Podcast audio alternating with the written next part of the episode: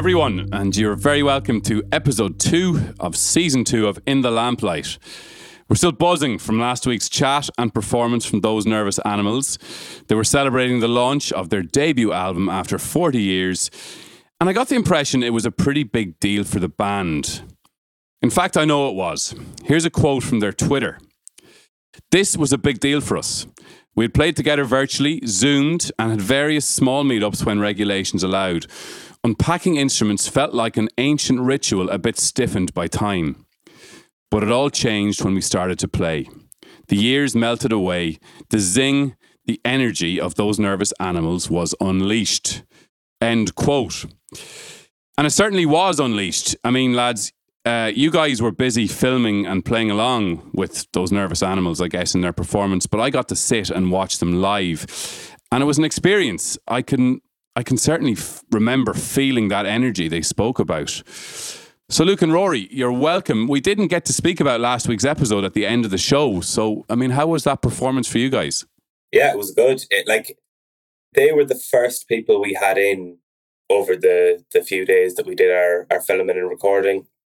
And to hear live music again, you know, to to witness it. I mean, I know you said there we were busy. Like Luke was obviously doing the sound recording, I was filming, um, and you were sitting back and watching. But even when you're busy, you can't help but be struck by the fact that there's a band playing. It's a, it's like it was. It's something that I, I love. I always love going seeing live music. It's a it's something I, I miss terribly in the current situation. And then it caught me kind of off guard because we knew we were coming in and we knew there'd be bands and we knew there'd be music but my headspace was totally focused on making sure i had all the stuff i needed for the camera all the stuff i needed for you know whatever for all the various different bits of filming. But then to hear like i had neglected the fact that there was going to be live music and then to hear it i was kind of sideswiped by it i think and it was uh yeah it was unreal. It was class.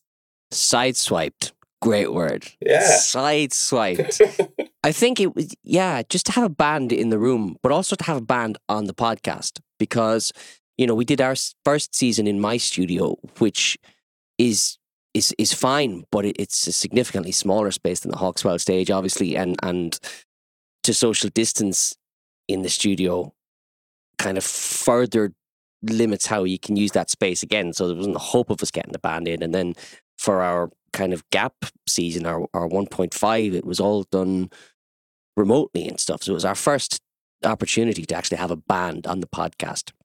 And it gives it a different energy, I think, because it's not somebody arriving in who's going to sit down and, and play with you uh, and and kind of you know myself and Kieran play with them or just Kieran and, and and a sound is created that way it's a self-contained sound that comes in it's a band that comes in and they have a sound and they play together and they come in and they do it and it's it's just totally i think it gives the podcast a totally different vibe that way. And like listeners might well people who listened last week will have realized the format change of now doing with, certain guests or certain bands whatever doing that little gig at the end. So you know not not interrupting the chat with music and then leaving the gig till the end. So that was rather like rather the, the usual way we do things is to do a bit of uh, chatting and a bit of recording music and a bit of chatting and a bit of recording music. But it was great to just sit there and listen to music for what would have been, I don't know, how long were we with them? They were rehearsing and then they played their set. So, yeah. you know, a couple of hours of, of listening to music. It was great. Yeah. yeah. There was sure. two other things, I suppose. Uh, one was that I, I heard from a few people, lads, that they missed you on the chat. So you know where were Luke and Rory on the chat with on the chat with those nervous animals? Well, I guess when we were trying to number one come up with enough microphones, and number two, make sure everyone was social distance properly. It wasn't possible to include Luke and Rory in the chat. So, um, but you were missed, lads. I just thought I'd like to let you know that. Um, but the other thing was for the like, okay, we're all saying it was great to have a band in, but this particular band hadn't played together in so long. And so I think there was that little bit of extra energy from yeah. that, you know, which yeah. we were all we were all certainly hit by. So, folks, if you haven't heard last week's episode, do go back and check it out. Um, you'll find it on lamplightpod.com forward slash podcast or wherever you get your podcasts. Um, but on to this week. What a week of weather it's been here in Sligo. I went pier jumping yesterday, lads. Did you ya? mad scone. I Where'd did. you go? I did. I was out in Rosses Point with my daughter, um, and it seemed like the real place to be for the sort of ten to fourteen age group. You know, it was it was real happening spot. it was rocking out there. You know, it was full of wetsuits and dry robes and and people having fun. Rory, I'd say uh, I'd say you've been pier jumping a few times. I have, I have, Yeah. lads. Actually, it's funny. We're talking about making a little, a little tiny little docu documentary. It'd be maybe five minutes, Hmm. and it's based on jumping off the high jump at Rockley. And I don't know if anyone's Hmm. for, for our listeners outside Sligo or even people in Sligo that don't know Rockley. Rockley's a blowhole in which you effectively jump into the abyss. So Hmm. you kind of it, it it's safe and it's deep enough or whatever, but to get past that point where you can jump into darkness, and then uh, as well, your exit is to sw- you have to dunk your head underneath the water to swim out under under an archway. Now I've done the lower jump; it's probably about twenty meters, but the high jump's probably about thirty five meters. It's a really really high jump when you're standing on it. And we're talking about I'm going to psych myself up someday. I'm going to really, and I'm going to, I'm going to really commit. But the lads have, have told me that they're going to make a little docu series on it because apparently, when I'm trying to psych myself up, I'm hilarious because it's not, a, it's not at all like a manly psych up. Like, come on, you can do it. It's I'm gonna like, psych so myself afraid. up. and I'm gonna go down there someday with my camera, and I'm gonna psych myself up, and then I'm gonna film someone else jumping off the 35 A, meters. a stunt double. I can find a stunt double. But yes, I have Karen, and I Yes. have plans for more. More. Luke, how about yourself? Are you a big pier jumping man? Hey. No. Well, well, let me. You'd be let very hard pushed to get me uh, into the sea at any time of the year, even on the hottest of days. I'm just not really a sea Ah, well, uh, person. I think the last time I was in the sea actually must be at least five years ago, and it was in September on a cold, rainy day, and I was doing uh, like a, uh, an on location little play that was about the Armada and Francisco de Cuéllar and stuff. Oh. I remember and, that. and uh, I was I was playing Francisco de Cuéllar in this thing, and the first part of the play was you know the the audience would be down on the beach, and uh, there I am shipwrecked, and you know. In, into the sea, hot day, leisurely swim. No, fact that. Into the sea, roll around, get soaking wet for uh, a little bit of artistic uh, performance. Absolutely, in we go. So the art will get arts will get me into the sea. Uh, nice weather will not. Uh, I love it. it might change, Luke. You And never know. Hang around, hang around with Rory long enough, and you might uh, that might change for you. But the thing, Luke, if you don't know, um, the thing about pier jumping is there's no gentle introduction to the water. There's no wading in and getting your toes and legs used to it first. It's straight in. And you sink or you swim, which is a little bit like this week's guest when she came to Sligo first. Oh, what a segue! Ten- Segway and a half. Good job. 10 years ago, this week to be exact, Marie O'Byrne took over as director of the Hawkswell Theatre. A native of Ennis, she didn't know much about this town or the theatre. She didn't even have a place to live when she moved here first. But she knew she was ready for the job of theatre director somewhere. And thankfully for everyone in Sligo, it was the Hawkswell who hired her. She has made a huge impact in her time here, but is a lady of many talents, and there was loads we wanted to ask her. And Luke and Rory are on the chat this week. You'll all be very glad to hear. So, here is this week's guest, director of the Hawkswell Theatre, Marie O'Byrne.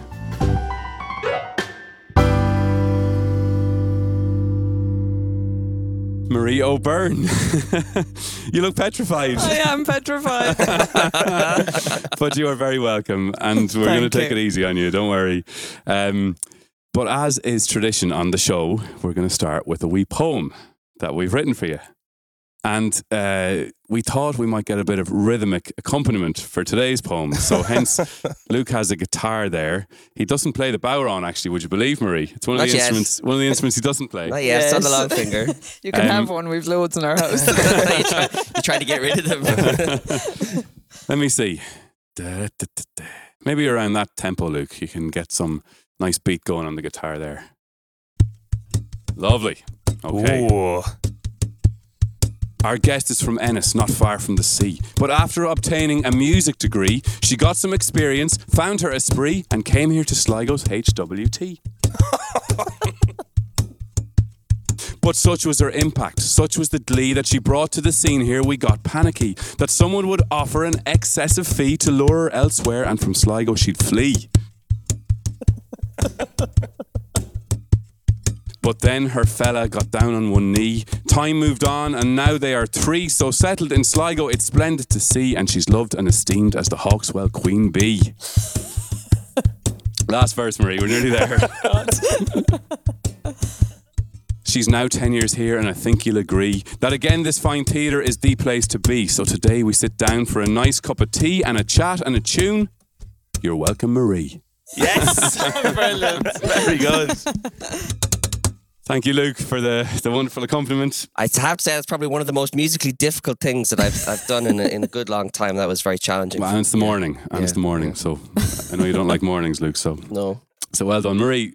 Seriously, ten years. Did you think when you arrived here that you'd be here ten years? Oh no, no, no, no, no! I had a plan. Uh, my plan was three years Right. and, and done, and back probably back home to Ennis actually. But um, but oh, I don't know. Sligo lured me like like I hadn't expected it to. Um, and I suppose. You know, my heart, my heart is probably in Ennis because my family are there. But um, the job came up a couple of times in Ennis, and I didn't go for it because it just felt like I still had work to do here. So, Okay. still here ten years later, Right. unbelievable. Right. Yeah, it is. I'm now It's making a- more ties with having our, our first child in Sligo, so it's like I feel even more tied to it now. Yeah, yeah. Well, we might come back to, to, to that in a wee while, but I, I'd like to start with you mentioned Ennis Marie. That's where you grew up. That's where you're from. What sort of a town is it? Is it musical? Is it cultural? Or, or what was what was growing up there like for someone like you who's into the arts? Yeah, Ennis was it was brilliant for me, I have to say. Um, so there, you know, it's full of uh, generally is full of trad music. Um, but I was never into trad music when I was young, so that really had nothing to do with me until I was a little bit older. But there was some great people teaching music in Ennis when I was growing up. So one of them was Carmel Griffin. She's a piano player, piano teacher, and um, she's a brilliant choir master as well. Um, and she set up a school of music uh, in Ennis just, I think, not long before we started going there. Um, and we, I began learning the piano and the violin in in there. And then that school closed a few after a few years, and uh, another school of music opened. And Andrew Robinson, who's Mary Robinson's. Uh, brother-in-law Okay. um, was the head of that, and Okay. he brought in teachers from all over. It seemed to, seemed to me to be all over the world. This was when I was in my teens, um, and they set up a school of music, and that was when, like, he set up orchestras, no more than Neve here, you know, Yeah. orchestras and choirs, and Okay. I spent every day after school in doing something like violin lesson, piano lesson, choir, you know, quartets, everything. So it was really great, a great place for me personally Yeah. To, to learn music Okay. in that sense. And then, and then when I was older um, and switched to trad, there was just any amount of trad sessions in Ennis, and and still is. So it's it's yeah, it's full of music. Brilliant. Um, are your family musical, or where does it come from for you? Yeah, my family would be. So my um, my granny is Crehan, um, and Junior Crehan would be a really well known um, older fiddle player. Uh, so there'd be trad music on my mother's side. My mother's a lovely singer as well, and then my dad is um, he's a real natural musician. Like he he was never taught anything, but he can twinkle out on several instruments. Okay. like he has there's a banjo somewhere in the house. There's a piano, accordion. There's a Hey, hey now. Hold on now. I'll not have it said on my podcast. Thank you. we get that facial expression there, Robbie. There- there's uh, a piano, piano, and guitar. Guitar is supposed to be the one he'd twinkle on the most, but um, and he sings as well. So they, we would have always had um, there would have always been music in our house. Like um, my mother would always say that she'd come out um, when I was four or five. It's totally embarrassing now, but I, there was a record player in my house, and uh, she they'd come out and find me like ear up to the to wherever the music came out of the record player, um, listening to albums of Mary Black. Really? oh wow! yeah, yeah. When I was younger, You're you're you're nearly as bad as Luke, Marie. what At was the age of, at the age of three, we found out Luke would be standing in front of the telly, in front of Foster and Allen, with a massive accordion, trying to pick out trying to pick out their tunes. oh, brilliant! Yeah. so you're a wee bit older than he was, but still, that that's a sign, isn't it? That's a Yeah, real indication yeah, that yeah. It was in you from a young age. Yeah, I loved it. Loved it. I Oh, always sang gas. harm. I was always singing harmonies. Like it always came more naturally to me than singing melodies. I think it was probably from laying down beside that record player, trying to sing along with us. Yeah, yeah. Okay. Um, but it, it- like, am I right that it wasn't always like obviously okay, the job you do now is connected with music, but it's, you're not a professional musician as such. No. But there's loads of music in you. But even before you got into say the arts world, working in theaters, you you you were you did a, a degree in architecture. Is that correct? I did. Yeah, yeah, yeah. So you were looking at another direction for for a I while. I was, I was, but my heart was in music. Like I just wasn't brave enough. Like that's the honest truth of it. I really, really, I wanted to do music. I went around and did the entrance exams into all the music colleges and got all the places and and up until the very last minute and the CAO, I really. I really wanted to do music, but I just wasn't. I came from a household with two two teachers, like with solid income, and that you know it was sort of in, ingrained in me. Solid, you need your solid income. Um, not not that my folks were turning me either way, but it was just I think the idea. I just wasn't brave enough to go for music. Okay. Um, I also didn't want to be a teacher, so it was like, oh God, you're you're you're cutting off half your potential income if you if you don't want to do that. So I went with architecture instead. Um, and it was great and it really stood to me, but I was the last person who should have been doing architecture. Like, I always think about it now. Like, I go into a new building, like a, a hotel or something, and I go to use the toilets and I come out and I have no idea what direction I came from. I'm like, that is a sign. Probably there was. Yeah. Probably You is. shouldn't be an architect. But you're you're you're a designer as well. Like as in you, you have great I you love have- crafts. You love I love craft, crafts. Exactly. yeah, so yeah. so that's in you too. So I can see why you maybe thought of architecture. Absolutely, yeah, yeah. I loved maths. I loved, I loved art. I loved design. Um, and and those things all added up to architecture in my head, at least. Right. So, and I did. I enjoyed architecture. It was just. It was just a very broad degree for me. Um, I think I would have I would have preferred something that was just a little bit more specific. Okay. So And so when we say design, as in, I hear you're the lady to go to if, if you want a, a, a headpiece for a wedding, for example, or if you want some jewellery even. I Oh, was yeah? at one point in time. Yeah. I mean, Not it's anymore. Um, a lady no, full of talents here. I started making jewellery in my 20s and I used to go up and do the RDS craft fairs um, for a few years. They were brilliant. Like Yes. proper jewellery, not just like be- like the beads and a string, like craft pack that you can buy in. Like you were crafting proper jewellery, like Well, it wasn't silver or gold, but What? it was sort of made out of recycled materials. I used to make these like butterfly necklaces and flower necklaces. I used to have a little card. I'll, I'll show it to you someday. class. You nearly reversed yourself into a tight corner there. What were you going to do if she turned around and said, "No, actually, I did make the, the beads and things." I'd say that's not making jewellery. Let's move on. so yeah, I did the jewellery for a while, and then I did a hat making course. Actually, I think it was in Westport, um, and then I made some hats for a few years after that. Now I never did that. I only did that for friends and family. Like they Yeah. paid me, but uh, Yeah, yeah, but still, But, it's, uh, it's, it's that creative side of you coming out, yeah, I suppose. yeah, Yeah. yeah, I love crafts. Yeah, Okay. yeah. Okay, so then how did the theatre side of things come about? I know you worked in, in Glór in Ennis before you came here. Mm, So Um, were, I- you, were you anywhere before that? or No, I wasn't. I uh, so I ended up moving. I was in Dublin and I did a, a master's in music technology, and I moved to Ennis to do because I really loved trad music, and I really always had this thing in my heart that I wanted to give music a, a, a bit of time. Okay, so, once architecture was finished, you sort of you, you, you'd you got a bit braver, and you I said, "Right, I'm gonna I'm gonna try this now." was that what happened? Yeah, I'll give Yeah. it a year. Okay, Yeah. I'm- I'm not brave enough to give it four years, but I'll give it a year. Yeah, yeah. Um, but I also wanted to sort of immerse myself in trad music, so I did the masters in trad music in UL, and that that took me from Dublin back down to Ennis, and I went I, I travelled in and out. Um, uh, in in and out of Venice. And while I was there, I started working in Glór, um, as I worked in the bar. I think first of all, and and the reason why I've told you about all those little things was they all sort of added up. So so the degree in music technology it, when I was in Glór, I was always begging the tech manager to give me a go or, you know, let me give a hand or whatever. And then he brought me in when Planxty were setting up um, for their first gig back together. Oh, he wow. brought me in and let me roll some leads. Oh yeah, What a big, privilege. big responsibility. Massive. Because you know, I've often heard that if Planxty's leads aren't rolled properly, the guys get very cranky. That's it. Yeah. yeah, they'd have never been able to do that gig without No, me. no. it reminds me of when I first met my father-in-law, Sinead's dad, who's a cattle dealer.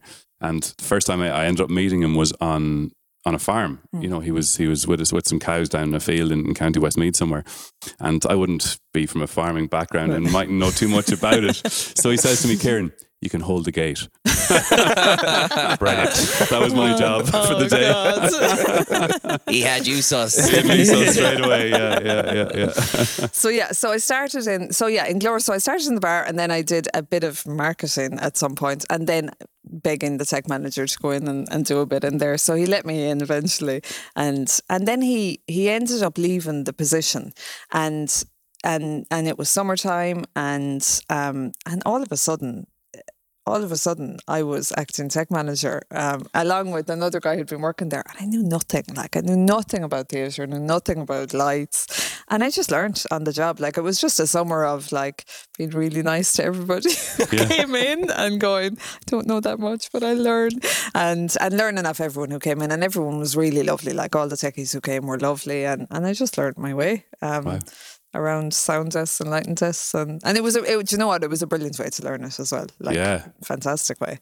Um, and so I was tech manager there for from 2004 to 2011, and then in the last few years, I also took over the pro- programming of trad at the venue.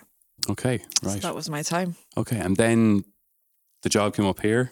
The job came up here. I had applied for. Um, I wanted to. I was itching to just do more and get my hands on like on a theatre um, or on a venue. And I, uh, I remember I was only saying to John J yesterday. I remember applying for the Sage Gateshead in um, in Newcastle. It's Yeah. this huge, huge, massive um, theatre over there. And I was so gutted when they didn't bring me for interview. no experience. Don't know anybody in that country. Yeah. like crazy thoughts. But um, I applied for here, and um, yeah, I remember coming up and. Uh, Beauty and the Beast, I think, was on when I was doing my interview because it was blast. It was everywhere. The Beauty and the Beast posters were everywhere. Um, and again, I wasn't brave enough to come into the theatre at that stage, but uh, but Janja was. All right. Janja came in and for a look. picked up a few brochures, and um, yeah, and then they offered me the job, and up I came. Okay, and what like if if this isn't um, confidential, like what legend made the decision to hire you and brought you to the Hawkswell? In fairness, because whoever did, We made have a, a lot to thank them for. yeah, don't we? yeah. Oh God, that interview. So there was three people on the interview board. Um, Etzna Hand was one of them. Okay. Uh, Fergal McGrath, who runs the town hall in Galway, and John Breen, who's a theatre um, a theatre artist. And oh God, it was really hard. The interview was really hard. Fergal McGrath. It was like as if they'd gone, "You be Simon Cowell." it was just awful. Like everything I said, he would go, "Oh, that's not how I would do it." And I was like, "Oh God." Why don't you interview for it then? And you know what? He's ended up being a friend of mine. He's the loveliest man. He's the loveliest man. But um, that's my now. He mightn't have been quite that bad, but in my head, that's how, that's how it was. Um, and yeah, so they gave me the job. Wow. Okay. Yeah, Brilliant. yeah, well, fair yeah. play to them. Um, and so, like, I, I'm trying to remember my first memory of you here. I, I do remember. So you came here in April 2011. Is that Yeah, right? Ten yeah. years ago to the month. I think I remember around the end of June 2011. And yeah, you gave me a shout in rela- in regards to Anything Goes, the band I was playing with at the time.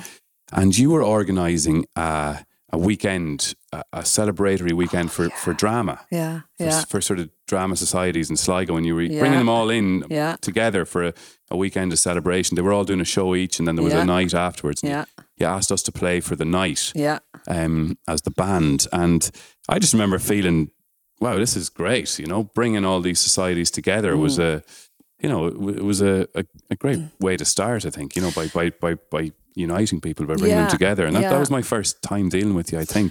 That would have been 2012 Oh, because was that it? yeah that was that was a year later because that was our birthday celebration. I'm pretty Ah, sure that okay, was the 30th 30th birthday, birthday. celebration. Sounds that right, was yeah. that was the summer of 2012. So we had decided to um, when Ma- Maeve um, McGowan, the marketing manager, she she wasn't here when I started. Like uh, we made the, we created a position of marketing manager, and she had made this gorgeous exhibition for the 30th birthday, which showcased the history of the Hawkswell. And and and and by doing that work, it just it was a brilliant way to start because it gave us us like the history. Like I had no I had no idea of the history of the Hawkswell, not being from here, and so the local groups like it was so key to the success and to the creation of the place. So it it was just obvious with that we had to celebrate them in the in the birthday year, and that's that's when that occasion So came maybe to that wasn't the first time I, I, I chatted to you, but it's certainly one of the first memories yeah, of, yeah, of and it was bringing people together, which was brilliant. yeah. What What are your memories of those early days here? Um, You hardly were home, I'd say. you spent half your life here, if not more. well, it's funny because I had nowhere to live. Like that was my main thing. I remember It was just leaving. handy we didn't have a bed in the office. yeah, yeah, yeah. The chairs were surprisingly comfortable to sleep on. I remember leaving Ennis and bawling my head off most of the way up Just like, oh god, "What am I doing?" Because I had nowhere to live, man.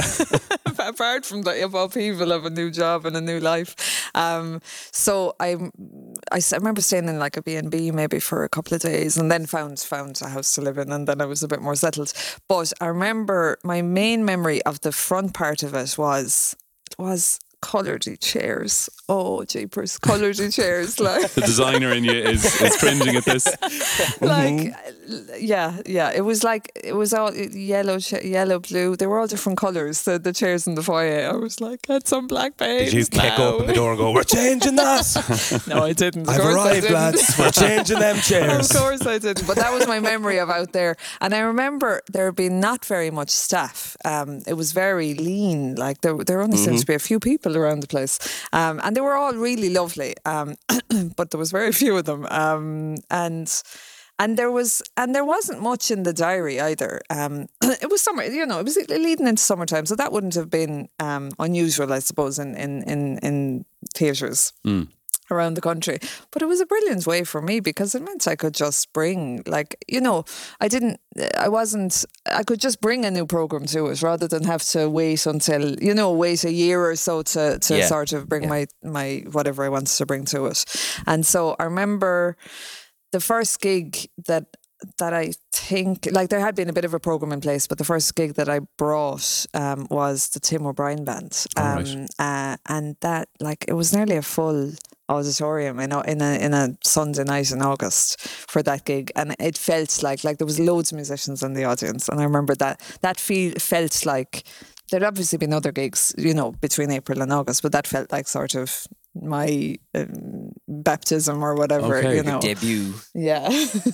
And Tim has been back a fair few times since. He has, yeah, in the- yeah, in the yeah, intervening yeah. years, Tim so- and Tim and Artie. Yeah. So sort of sad now because Artie is no longer with us. But um, yeah, Tim Tim has been back loads. Yeah. Okay. Well, that's okay. So I can see right if you're if you bring someone and you see it's hitting home with the people in the, in Mm. this town that you know nothing about, then you're feeling okay. We're on the right track here. Oh yeah, yeah, yeah, yeah. yeah, you must have been on cloud nine. It must have been like, yes, that must have been the feeling like I can definitely do this. Oh, it was brilliant. It was brilliant because I knew the theatre was massive. Like, and I don't have a theatre background, so that was a bit uh, like I was a bit scared of that. I suppose you know because it's not my area, and trad is my area. So it was like, yes, I can do trad here. This is brilliant.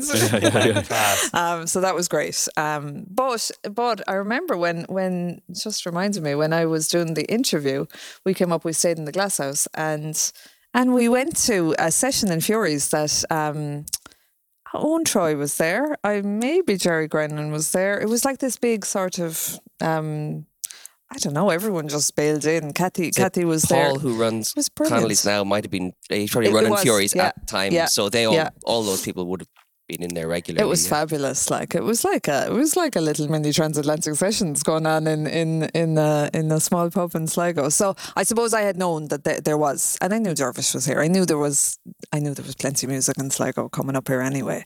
So, so you know it's what not, though? Um, because you said a minute ago that you knew theatre was big here. Yeah. And I've been in here as long as I can remember as a theatre.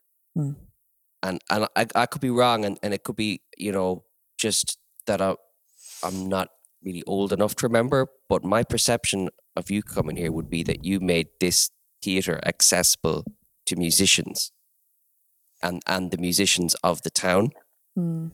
I remember having programs and, and, and stuff from here before, and it'd be like musical and the Sligo Drama Circle, and it'd be a lot of theatre, which is great because it is it's theatre. Yeah. But I think, you know, you talk about the musicians coming into the Tim O'Brien gig and stuff. I think a lot of what you did made the musicians of the town look at this as a building that is now accessible to them, which I think mm. is a fantastic thing.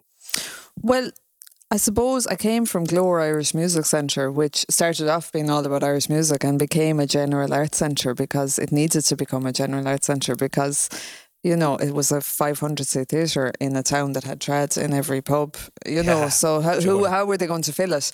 And and I it very much like that was the theatre that I or the art centre art centre that I grew up in as Yeah, such. yeah. So uh, all I knew was that these centres did everything. They did music, they did dance, they did comedy. You know, it, it was it, it, it never even occurred to me actually to, that maybe maybe I shouldn't bring music in here.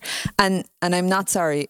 Obviously, I'm not sorry, but when you look at the programs from way, way back, like from the early days, like the concert orchestras was com- were coming here. There was always music here. Like Yeah. there's there's Christy Moore was here. That you know, if you look back at the archives, that, like it was it always had music, like way way back in the beginning. So it should, it should. I mean, Yeah, there's like absolutely. people people want to see it, don't they? You know, I think I think it should have something for everybody. You know, Mm. that's the whole thing. Like if if you could touch everybody, like that's what you constantly strive to do, isn't it? You know, so Yeah. and I haven't achieved that, but um, Well, you've keep gone a long way trying. towards you're, it. you're for not a million sure. miles from it. Yeah. Yeah. You mentioned earlier, and this I remember this clearly, um, about Glór, the Glór job coming back up because you're obviously an Ennis woman. And I got to know you quite well because we worked together on loads of stuff here between, you know, anything goes, as I said, and the Hawkswell asked you you guys asked me to write a tune in possibly 2012, 2013, and it was the first piece of music I ever wrote. And that started me off on that track, which has been amazing, you know. Um, but then there was also the theme nights, and uh, it was your idea to bring them here and to expand them to to the sort of level where they are now. You know, I think you'd seen them in Source and you'd seen them in in the Velvet Rooms, and he rang me one day and he said, "Well, why don't you bring them here and we can maybe involve Niamh's orchestra and get a choir." you know? And and all of a sudden it was from maybe 10 to 12 people on stage at a time to 50 or 60 people on stage at a time. And you know we haven't really looked back since then but you know that was your idea to bring them here. And so once that started we were working together on theme nights two or three times a year. So it was great we got to know each other well and and I, I'm not, I don't think I heard it from you, but I, I, I remember reading because it was really tragic. The director of Glór she was a young a, a young woman with a young family, and she just passed away. You know, at the drop of a hat, really suddenly. yeah, yeah, it was really sad. She had had triplets. Um, I can't remember what age they were. Although I remember at the funeral they were bringing them in in those carry tots, so they must have been Oh like I think they were maybe only three or four months or something. And she just passed away. I, I actually don't know what what it was. It, it seemed at the time like maybe a sudden adult or adult death syndrome or something like that. But um, it was sudden. It was sudden, and it was oh, it was so tragic. Like Yeah, um, Yeah. and she was really lovely. Like Gemma was, she was Gemma Carsatera was her name. She was just really, do you know those happy people who are just like you just meet them and you just like have a beaming face. Like she, she just was a really lovely, lovely lady. Um, actually, afterwards, I remember hearing she lives in Mount Shannon, uh, or lived in Mount Shannon, and apparently the whole community there set up a, a roster, like like the kids have been raised by the village as such. You Oh, know, they set up a roster of of, of Wow. and the, yeah, unbelievable. Like just okay. the type of thing you'd really only get in a small rural community. You know, um, but yeah, yeah, Yeah, it was yeah. tragic. Anyway, I remember reading about that and obviously being struck by the the sadness of what had happened, but also somewhere in my head being aware of, okay, the the, Mm. the directorship of Glór is now open, Mm. and uh, this is something that Marie probably wants to do, and. I don't want her to go. And I remember we were talking to Niamh about it and Shamey and a few others. And- Summer and- Yeah, running around the No, town, no, no, no, buying every newspaper, burning them. and There's a f- huge pyre of I used to smoke tell you that out we're working out Kieran in behind you with Killera. scissors. but I remember all this, and I remember we were we were having a chat one day. I think we went for coffee after one of the theme nights to discuss it, and I sort of I had this in my head, and I and I, but I I didn't feel I could say like you know it was obviously a, your thing, your decision, and I, you know, despite me and all the musicians and probably lots of other people in the town wishing and hoping you'd stay, I didn't feel that I could say it to you. You know, I felt Mm. right. This is Marie's decision; she has to make it. Um, but being so relieved then when I heard that you hadn't gone for it. Mm, What what was that like for you? Do you know it was really hard? It was like it was like one of those moments where your heart and your head are in two different places, and you're like, "What'll I do?" But I ended up actually, I actually talking to, um, do you know the spec, the specs, Oh yeah. that gang? Um, Yeah. one of the guys in that um, really Sorry, just for our me. listeners, the Specs are four lads from Clare who come and reg- I've been here with, with my own children. They come and do a children's music show and they tour the country with They it. They're mix great. uh, trad music and nursery rhymes. They're yeah, great. it's very good. Um, and one of them, um, I'd be quite friendly with Paul, the the guy who sort of runs them, and he he, I was chatting to him about it, and he was saying one of the other guys is a really good guy to talk through your thoughts with. And I remember having a big, I had to, I had to have a big long conversation with him on the phone, um, to just get my to try and figure it out. And for an end, it just felt like my work here wasn't done. Um, I suppose it's partly to do with the renovation. The renovation work had sort of started, and at that stage, God, what year was that? Might have been 2015 or 16, and and it looked like the renovation would be done maybe by 2018 or 19, and yeah. well, the new chairs are in as we sit here and they look great. And there's there's lots of good stuff happening, but it's not quite finished yet.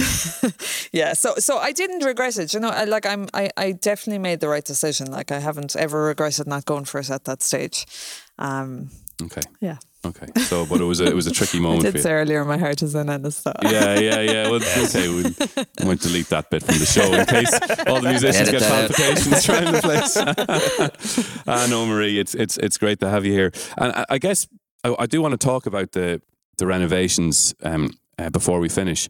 But just going back to your music, right? Because okay, as I said earlier, you're you're probably not known here primarily for being a musician, but but it, it's a huge part of you, and and I'm only getting to know it the more I you know the last few years. You know, the first seven or eight years of you being here, you know, you would have played violin on a few theme nights, but but in terms of like that, okay, that's reading music from a sheet and playing it, which is one one type of skill that you have to have to be to be a certain type of musician, which is fine. But the more I've got to know you, the more it's clear that there's there's music in you, you know, that it's not just reading notes off a sheet. It's, you know, as you said earlier, you can harmonize instinctively, you can arrange, you, you, you play by ear, you, you know, you just, you understand it. And you're one of these people who understands music and, and gets it, which I wasn't aware of for a long, long time.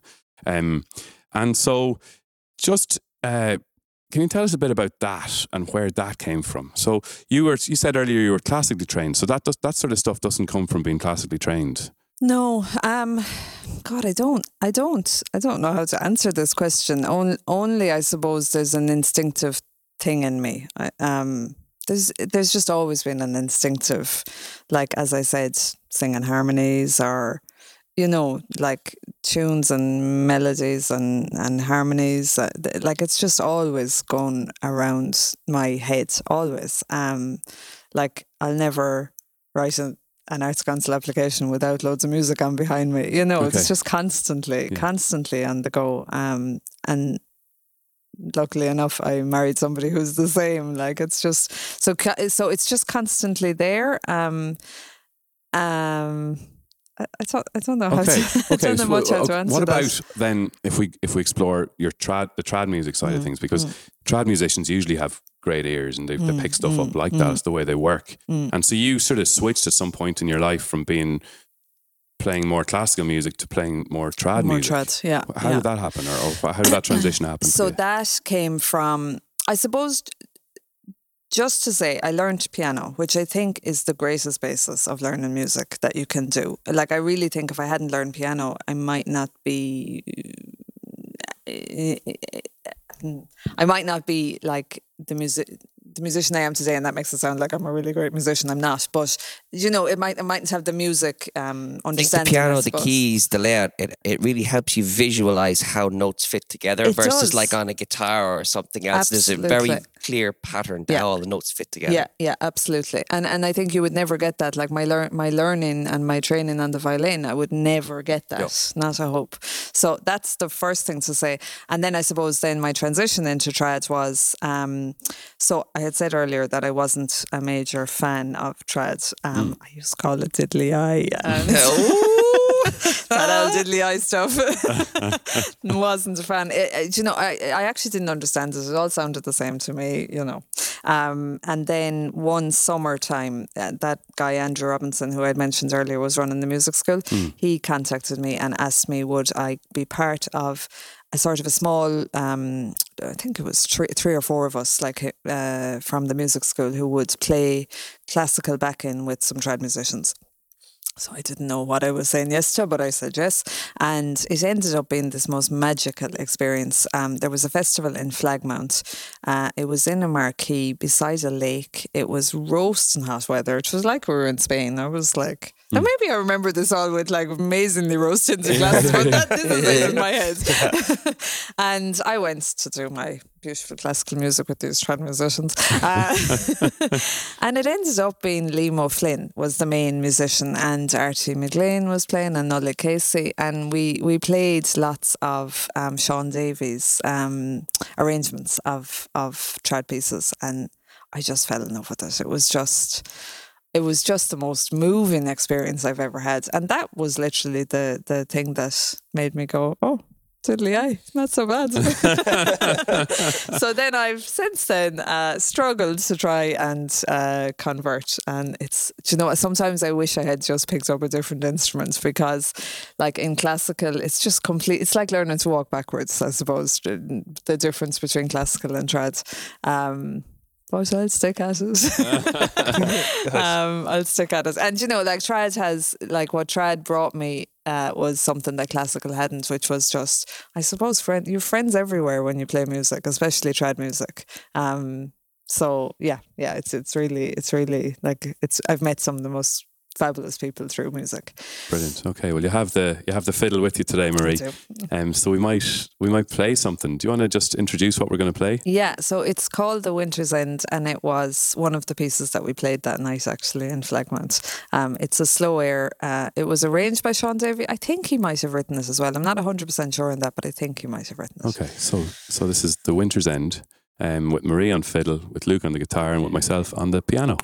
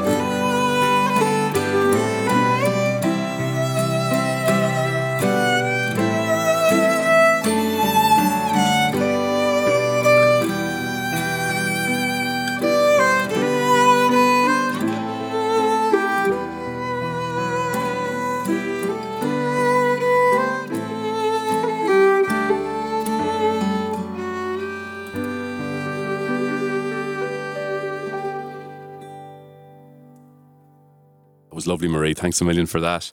Uh, so, just before we finish, can you, uh, as I say, the, the new seats are here in the theatre. Um, can you just tell us a bit about your plans for the place? You say your work here is not done. It's an exciting time.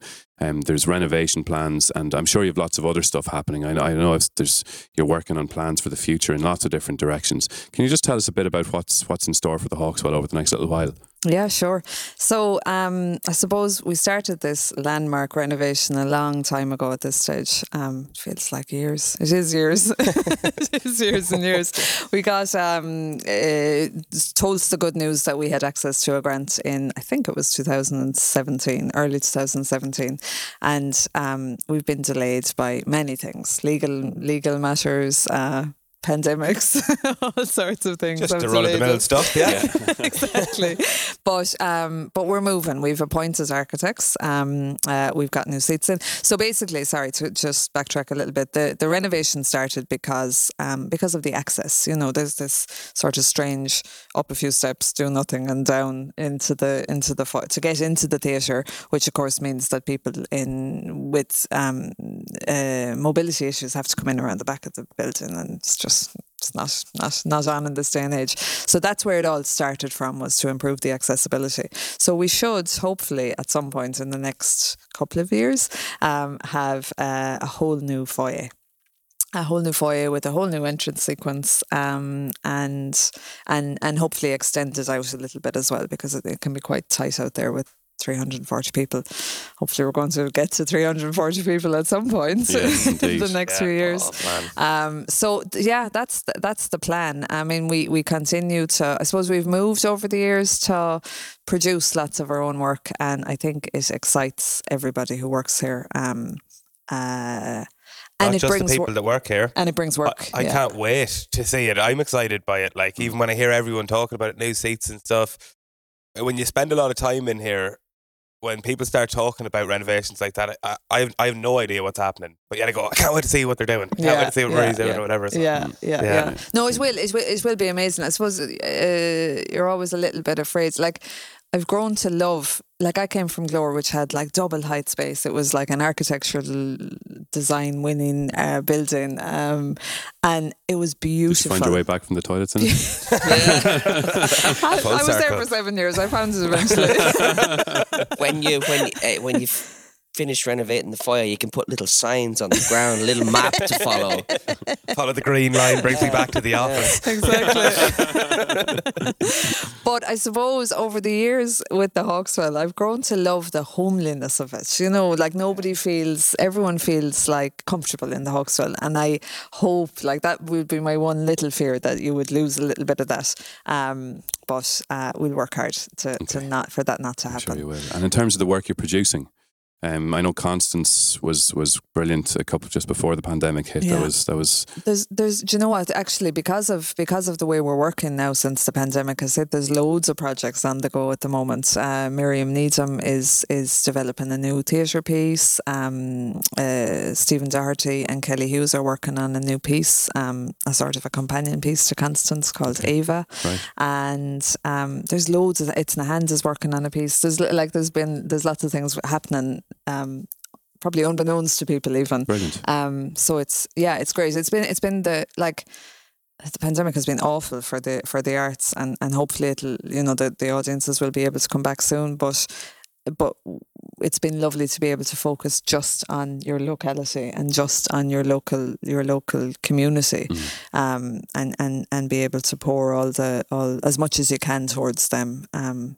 and hopefully we'll be able to continue to do that in the years just, to come. Uh, on that note, but on a personal note for me as well, um, just to say thank you. I know you're on maternity leave now, but you were here for quite a lot of the pandemic last year and everything. But thank you to you and, and everyone here at the Hawkswell for the opportunities and, and work that you continue to give to a lot of people who would otherwise be out of work. Mm-hmm. And even just the fact that, you know, you're facilitating us Hawkswell is facilitating us here mm. today to do this.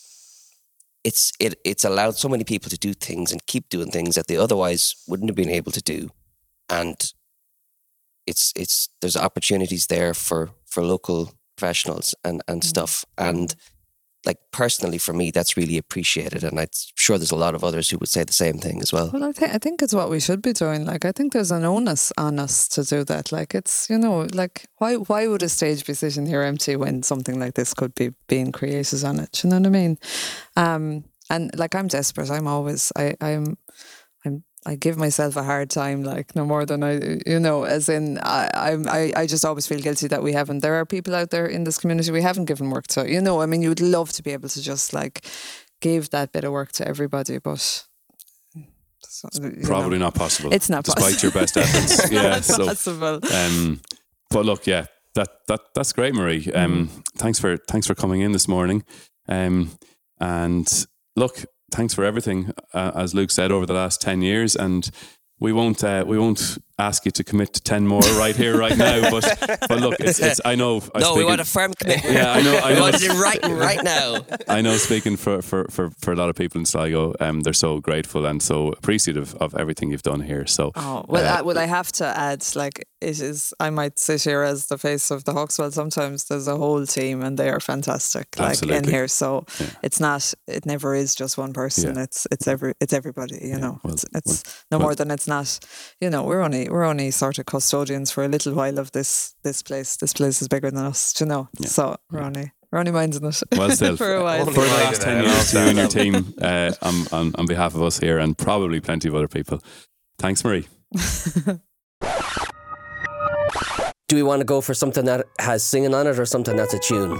Singing has to have some oh, singing. singing shite. People love music, and music is a, as a universal language. Hey, well, that was the biggest song in our school at one point. Grab Neely. I said, Neely, when Johnny Cash walks out that door, I'm going to get up beside him like that. Ah, oh, man, that's a blast from the past. Ooh, but if there's one person who can steal the limelight from the bride at her own wedding, then I intend to be that person. Yes, look, I didn't expect to cut my feet. I mean, to be fair as well, I mean, why would anyone expect to cut their feet walking barefoot up a mountain? Dan, can you tell us what is a handpan? That's very impressive, Kieran. Thanks very much for putting the work in. Jets, turn it off. What is your, your favourite type of embroidery? The style of the um, Cambodian one-eyed cross stitch. Dan told it in. Sorry, sorry, don't don't interrupt me here. It's it's just hugely important to me. I think it was a nice thing that happened by total accident. It is. What about you and that handsome lamplighter? So that was Marie. And if it's not yet clear how special she is to the people of Sligo, we approached a few friends of the podcast to pay tribute to her. Starting with acting director of the Hawkswell Theatre, Maeve McGowan. Marie, I can't believe it's been 10 years since you joined the Hawkswell Theatre. How lucky we are in Sligo that you came to us 10 years ago. Um, I've been fortunate to work with you for most of those 10 years, and it's been an absolute pleasure. You've done an amazing job at the theatre. We've built such a wonderful team around us and had brilliant nights and loads and loads of great performances, and hopefully lots more to come too. Congratulations, and on behalf of everyone at the theatre, I just want to say um, we're missing you and we're really looking forward to having you back with us soon. And in the meantime, enjoy your time with Keola and John Joe. This is current board member Des Power. A couple of years ago, Michael Keegan Dolan toured his amazing production of Loch na hEala. He took it to the Sydney Opera House, to the Brooklyn Academy of Music, to Sadler's Well and Covent Garden, and of course to the Hawkswell Theatre in Sligo. The Big Four. An incredible example of the ambition with which Marie leads the Hawkswell Theatre organisation. Well done, Marie. You're incredible. I'm even more excited for the next 10 years in our newly renovated Hawkswell. Thank you. Former board member and current member of Sligo County Council, Sinead Maguire. I've had the pleasure of sh- sharing the stage with uh, Marie during Kieran's shows. Um, she's a really great fiddle player. Um, I've watched her do sound for shows. I've watched her um, do stage management on shows. She really lends every aspect of herself to every aspect of the theatre. And then as a board member, I got to see the other side of Marie and her acumen and what she brings to the development of the board and of the Hawkswell Theatre. We're soon going to see the redevelopment of the theatre under her stewardship. She's been a huge asset to the board, to the Hawkswell and I believe to the community at large. She's taken away that FOMO from us of not getting to see those shows that only come to Dublin and has brought such an array from the spoken word to dance to music to drama to our town and I really look forward to what, what she's going to do over the next 10 years. Thank you, Marie. Actor and theatre maker Kieran Macaulay. I'd just like to congratulate Marie on your anniversary of being in the Hawkswell and being in Sligo. We are so, so lucky to have you. Uh, you've always been such a powerhouse, so supportive of the creative arts within Sligo uh, in your role as director in the Hawkswell, and of course, the doubling up of being the most excellent roadie and techie ever. Congratulations, Marie, and here's to another 10 to 20 years in Sligo. Thanks a million for all your work. We asked Neil and Karen Gaynor to say a few words from an audience point of view. Hi, Neil and Karen Gaynor here, wishing um, Marie congratulations on, on 10 years in the Hawkswell. We're very regular attenders to the theatre, um, particularly for the musical events, and uh, there's been a lot of those during Marie's term, and long may it continue. Congratulations, Marie. We're delighted that you're in Sligo. We're so lucky to have you, and we're looking forward to the new Hawkswell and many, many more great nights there. Congratulations on your 10 years. We'll see you soon. All the best. Here is Calera Dramatic Society and pantomime stalwart Bobby Jones. Marie has been a breath of fresh air since she came to Sligo 10 years ago. And I'd like to thank Marie for all her work she has done for the arts in Sligo town.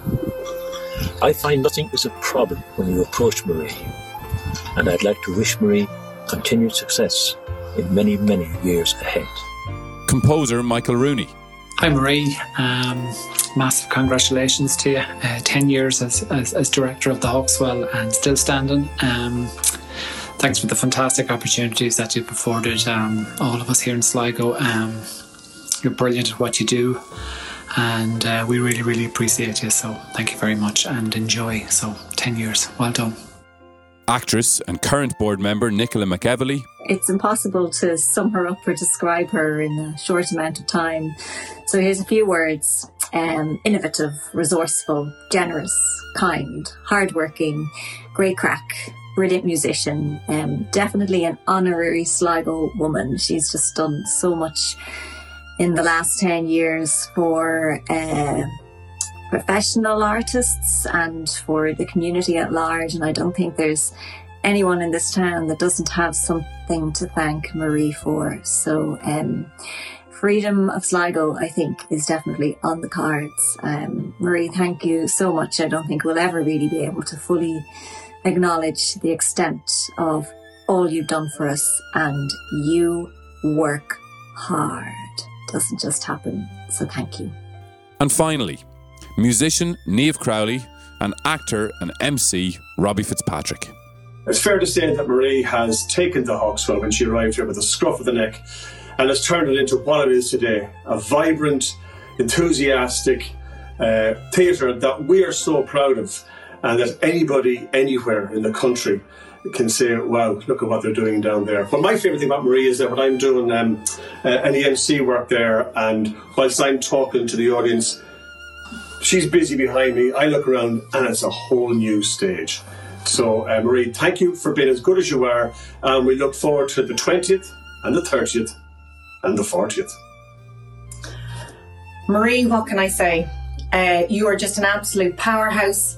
Uh, I will never forget you ringing me up and saying, what do you think? Would the orchestra like to come and play in the Hawkswell?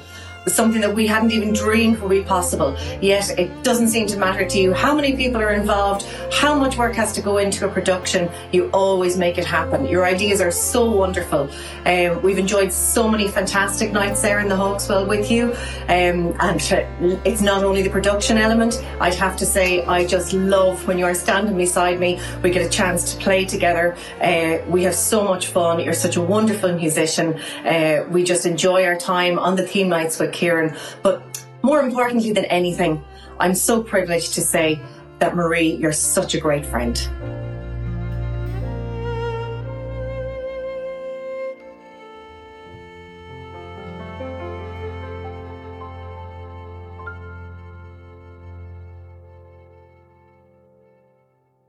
So, lads, do you remember the first time you met Marie? Or have you uh, a Marie O'Byrne memory from your time in the Hawkswell over the last few years? Luke, we'll put you first because Rory always jumps in ahead of you, and you're always giving out. again. I You're was always going to do it again. You I was were, going to say, yeah, I do. and I stopped you because Luke he's he's given out. But then when he when he gets called on first, he he either isn't listening to me or he says or he says I, I haven't thought of anything yet. So uh, Luke, here's your big chance, man. Sorry, I wasn't listening to you there, and I haven't thought of anything yet. uh, I do have. I I remember the first time I met Marie. There's nothing. It's not a good story or anything. I think the first time that I have a, a conscious memory of meeting Marie was uh, the first time I was involved in, in one of your theme nights. The the um, it was the Grand Old Opry night, which would have been fourteen. Would that be right? Theme night fourteen, yeah. Theme night yeah. fourteen. Yeah, for sure. Um, I was in the choir for that, and just by being around, I, I met Marie. Obviously, um, I'd been away in college for you know four or five years before that, and I hadn't really been around. And if I had been in the theater, it would have been for we'll say a fun company show or something like that. So Marie was around, Hmm. but when you're in the theater for uh, something like that, like you, you engage with Nick, who's the theater's tech manager, and and that kind of thing, you don't really see much of Marie on, on on those kind of shows. So she was certainly there knocking around, but the first time I actually met her was on one of your uh, theme nights, and I have absolutely nothing interesting to say about that at all. well, uh, at least you know the audience they get a bit of an insight on on how the the backstage of the Hawkswell works during those shows, I suppose. But it did strike me that because you know over the course of being in there, somebody pointed out to me who she was, and oh, that's what the you know the director of the Hawkswell. But like she was running around and, and plugging in and out microphones and, and stuff as well. So it was really cool to see that the person running the theater had technical knowledge, technical background, and was boots on the ground, running around, actually doing stuff. You know? Oh yeah. Because you, you actually don't see that all that often. Oh, I've seen her washing dishes like in there. Yeah. You know, whatever needs to be done, she's at it. Yeah.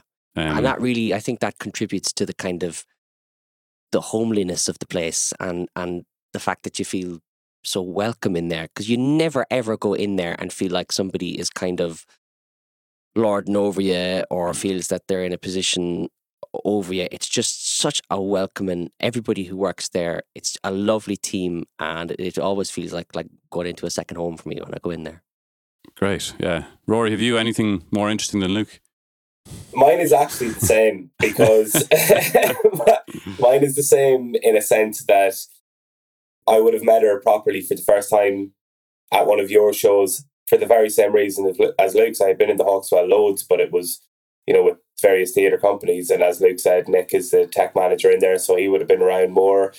Uh, or at least we would have had uh, more relations with him when we were chatting about the show or whatever. But the thing about Marie for me is it, it's it's more the way she carries herself when she does all them things. Like Marie, you get this feeling of her. I think that she, you can just kind of trust what she says. Like I didn't. uh, My first memory of Marie is not actually knowing at all that she was the director of the Hawkswell. Just knowing that she was Marie and she had something to do with the theme nights because she was carrying a piece of paper that had a set list on it, and also, on the other hand, had a a, a mic stand or whatever. Mm, mm, Um, mm, and uh, yeah, it, it is. It's just that her attitude towards everything is perfect. It's it's just whatever needs to be done. Just work as hard as as as needs be. And I have a i suppose where I'm leading with this, I don't have a nice segue like like Kieran usually does, but where I'm leading with it is that my favorite memory of Marie came from that podcast. I don't have a favorite one before it, but I have a favorite one from it. Oh, that'll do. And it was when she said that this Hawkswell is bigger than us and we're just minding it for a minute. Or we're just minding it for the time being. When she when when Marie said that, my my heart exploded a bit. If that's if that's genuinely how she feels, I have all the respect in the world for someone who understands when she says the Hawkswell, I don't think she means the four walls of the Hawkswell. I think she means what the Hawkswell does and how it helps people in the arts to get their art in front of people hmm. and how that's bigger than her. And at the minute, she's been given the opportunity to mind that space, and she's doing one hell of a job of minding it. And that that is my favorite memory memory of her so far, by far. Lad, you're after making shite of my answer again there now. I'm getting sick of this. I'm getting so sick of just being constantly outdone. Well, I think there needs to be a bit of. Uh, you know, Luke, um, you're you're good at the, you're no, better at the violin no, than no, Rory. You're, no. you're good at the violin No. man compared to Rory. No, you know. there needs to be some equal opportunity answers on this podcast. There needs to be some questions Ah, well, that you I go only first, you get give to out. You go second, you give out. I No, don't know. There needs to be don't some questions that only I get to answer, so I don't have to compete with him. I want questions. I want. I want ex- Luke exclusive questions. That's. I, I want them.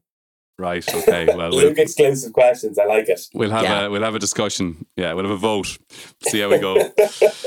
Um, to finish up, I'd like to mention again a, a favorite memory of Marie, a, a video I put up on my blog a couple of years ago. Uh, I actually included this blog article and video as one of our bonus features to our email subscribers this week, and I'm going to read from it now. So there's this video of Marie uh, in the middle of one of the theme nights. Um, and I'll just describe what I wrote. So first, you can see her dancing just as the tune starts. Right, the, the knees start to move. It was Stevie Wonder, another star. A great groove to the song and a big finale to the Stevie Wonder theme night. But Marie's eyes are always on the performer at the front of the stage, who was at this point Owen Troy, setting his guitar up. Marie then takes a little step forward while she's dancing just to get a better view on things and immediately says, Yes, there's something wrong. She puts her violin down. She's about to play the violin and she makes a short sprint to the center of the stage. She susses out the issue, a quick wave to Vinnie Higgins on sound to make sure she's okay to correct it. She gets the all clear, does so, plugs in Owen's guitar, gets the sound sorted, quick dash back to her instrument, all done in the space of eight bars, and she's back just in time to play her first notes on the tune. Um, you know, it's it's it's it's brilliant. And as I say, if you really want to see that, um, it's too late to get the email because it went out this morning. But if you wa- if you do want to see that video, go to kieranquinn.blog and search for Marie. Just put Marie in M A R I E, and the relevant article is from September fourteenth, twenty nineteen. And if you don't want to miss next week's bonus content, which is available only to our email subscribers, go to lamplightpod.com forward slash subscribe and sign up. That's it, lads. Um, that is episode two of season two. Next week, we have Leon Mooney. Uh, Leon is such an honest performer. He always has been, but he's also such an honest speaker. Um, he spoke to us about Rackhouse Pilfer, the great days in the band, and some, I guess, you know, the, the, the, some of the some of the factors that led to the band splitting up. Uh, Leon spoke about some various personal struggles and achievements he has had over the last couple of years. And all in all, it was a really, really interesting time with Leon. Um, so we look forward to bringing you that one next week. But otherwise, unless I've forgotten something, lads, I think we're done. I think we are. Concise as always, Kieran. Good job. Yeah. Okay. Thank you, Rory. Well, good luck to you all. Good luck. And see you next time. Good luck. Goodbye. See you next week for Luke exclusive questions. Thanks very much, everybody. Goodbye. Roll the music.